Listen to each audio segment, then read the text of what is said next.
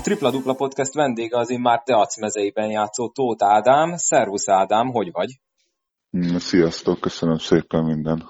Rendben van. Nem sikerült nyernetek itt Szolnokon, sőt, ha csak valaki az eredményt nézi, magabiztos olajgyőzelmet lát. De hogy láttad belülről, mi volt az, ami félre siklott, hiszen előtte mind a három meccseteket megnyertétek, mielőtt itt Szolnokon most kikaptatok pénteken? Hát igen, én az öltözőbe többször szóvá is tettem még a meccs előtt, hogy ez a meccs azért teljesen más lesz, mint az előző három, mert egy jóval erősebb kaliberű csapathoz megyünk, ráadásul a ligetbe, ugye nekem ez volt új, de azért többek még nem szembesültek, vagy a légiósaink nem nagyon voltak szerintem tisztában, hogy mi is vár ránk. Sajnos nekem lett igazam. Igazából sok volt, 20 feladott labdánk volt, vagy még lehet több is.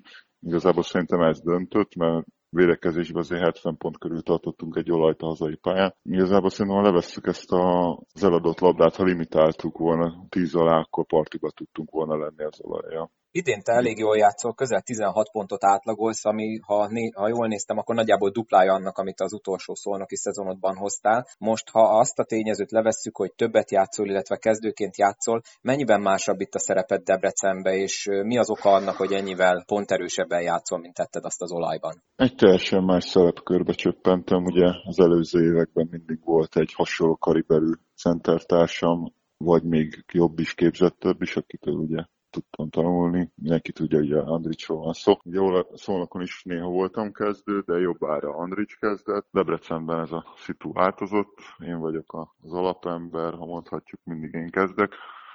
Próbálok élni a lehetőséggel, sokkal dupla annyi játékperc jut rám, mint itt szolnokon. Igazából próbálom kamatoztatni azt, amit az elmúlt években tanultam az Andricstól, a Dragántól, meg próbálok élni a lehetőséggel, amit az imént is elmondtam. Hogy ment a beilleszkedés, hiszen három évig játszottál szolnokon, szóval most ez egy nagyobb levegőváltozás volt neked is, és nem csak az, hogy ugye a csapattársak nagy része volt új, bár egyébként ott van ugye Poják Laci és Milos Borisov, akivel itt szolnokon is játszottál. Ők például hogy fogadtak téged nyáron, amikor átköltöztél Debrecenbe? Nem volt probléma beilleszkedéssel, nagyon hamar ment, előbb is mentem Debrecenbe, mint a csapat, hogy elkezdte volna az alapozást, mert előtte dolgoztam három hetet a litván edzőnkkel, hogy gördülékenyebben menjen a beilleszkedés. Igazából, hogy te is mondtad, Lacival, Borisovval voltunk csapattársak, Boldizsár Ferencen még amikor elkezdtem a karrieremet, még fiatal tacskó éveimben még harcoltunk egymás ellen a pályán, úgyhogy Becsk Istvánt is ismertem korábban a kosárlabda miatt, meg a fiatalokat is, úgyhogy nem volt ezzel semmi fajta probléma gördülékenyen ment minden, meg a klub segített mindenben, amiben csak tudott. Egyébként a Debrecen volt az első és a legkézenfekvőbb választás, vagy volt több lehetőség, illetve ha volt, akkor miért pont a debreceniek mellett döntöttél? Egyedül a, a Debrecen volt, akik konkrétan megkerestek, és itt nem az anyagiakról gondolok, hanem itt a a szakmai részére mindenhogy szerettem volna kezdő pozíciót magamnak, hogy végre bebizonyítsam mindenkinek, hogy alkalmas vagyok rá, nem csak cserének, vagy második opciónak, és ezt egyedül a Deac ajánlotta fel. Egyébként így a négy mérkőzés után, hogy értékeled a saját teljesítményedet? Kívülről nekem úgy tűnik, hogy bejött a váltás, hiszen a pontokban, illetve a mutatott játékban is szerintem jól szerepelsz. Te hogy értékeled saját magad? Megmondom őszintén, az előző éveimben nagyon nem foglalkoztam azzal, hogy milyen statisztikáim vannak. Jó, persze minden játékosnak azért jó tesz a legkének, ha jól megy neki a játék. Ez most is így van, viszont ahogy elmondtam, ez egy teljesen más szituáció. Igazából élvezem, de ebből a négy meccsből még nem kell semmi tanulságot levonni, majd szezon után meglátjuk, hogy ezt végig tudom-e így vinni. Remélem, hogy végig tudok dominálni, ahogy eddig tettem.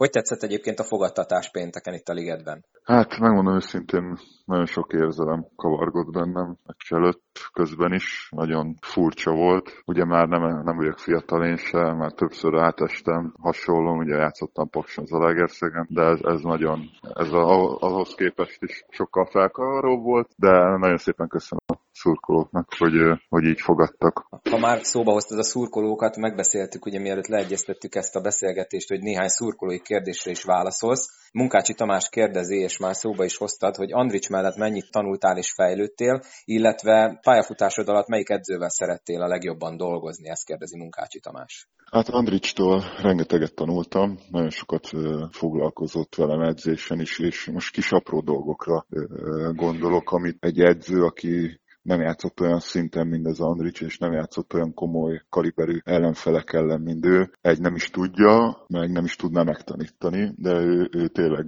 nagyon sokat lestem el tőle, meg foglalkozott is vele, és a mai napig nagyon jó barátságban vagyunk. Ugye először Zalaegerszeg lettem bajnok Völgyi Péter Patona Imre párossal. Őket nagyon szerettem, mert nem csak jó szakembereknek tartom, hanem kiváló pedagógusoknak is, és akkoriban engem fel is karoltak, és nagyon sok lehetőséget adtak. Ezt a mai napig köszönöm nekik köszönni fogom.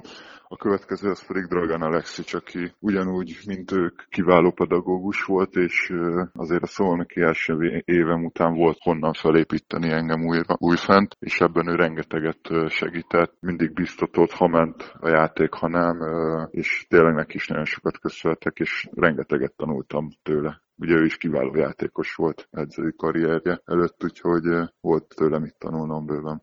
Szikora Tünde kérdezi, hogy van-e reális esély arra, hogy valamikor újra szolnoki játékos legyél, és hogy mihez kell ennek megtörténnie?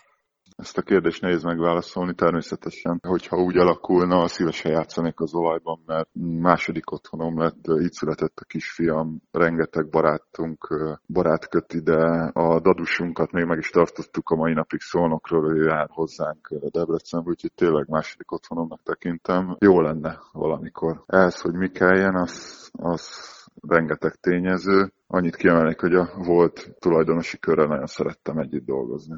A szerződésed most Debrecenbe erre a szezonra szól, vagy több éves szerződést kötöttetek, hogyha ez publikus? Ö, több éves szerződésem van, igen. És tartod-e a kapcsolatot korábbi játékosokkal, ha igen, kivel és milyen szinten, ezt még szintén Tünde kérdezi. Ó, természetesen. Hát Vojcival, ugye gyerekkori barátok vagyunk vele, mai napig tartjuk a kapcsolatot szinte, nem is azt mondom, napi szinten, de hetente többször beszélünk. Ugyanúgy a Kovács Petivel, a fiatalokkal nagyon jó kapcsolatot ápolok a mai napig. Drágánnal is, ha jövök szolnokra, szoktunk találkozni, és Jakab Mátéval. Hát sorolhatnám, tehát tényleg annyi barát van, hogy nem is szeretnék kiadni senkit, mert nagyon sokakkal tartom a kapcsolatot. Említetted Vojvoda Dávidot, tegnap azért most már egy elég komoly teljesítményt letett az asztalra ugye a Regina színeiben. Te mit gondoltál, amikor ő külföldre igazolt, vagy beszélgettetek -e erről, hiszen mondott, hogy gyerekkori jó barátok vagytok. Ugye neki több éve levegőben lógott a külföldi váltás. Beszéltetek erről nyáron? Kikérte egyáltalán bárkinek például neked a véleményed, és te mit gondolsz, mennyire, mondjuk most már azért van rá utalójel, hogy meg fog tudni ragadni az olasz bajnokságban is, de előzetesen te például mit gondoltál, mint gyerekkori jó barátja erről a döntéséről?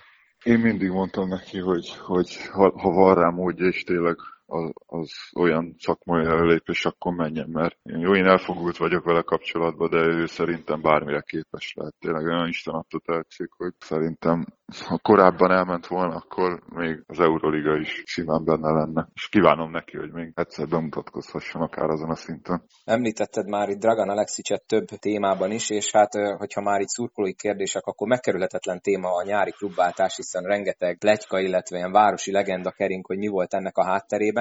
Több szurkoló is természetesen kérdezte ezt, hogy mi az igazság, hogy miért kellett neked elmenni, hiszen vannak ilyen pletykák, hogy Alexic nem tartott rád igényt, olyat is lehet hallani, hogy nagyon rosszba vagytok, most amiket mondtál az alapján nem ez van, akkor légy szíves, hogyha van rá lehetőség, meséld el, hogy konkrétan hogy zajlott ez a nyári klubváltás, és mi volt ennek az oka.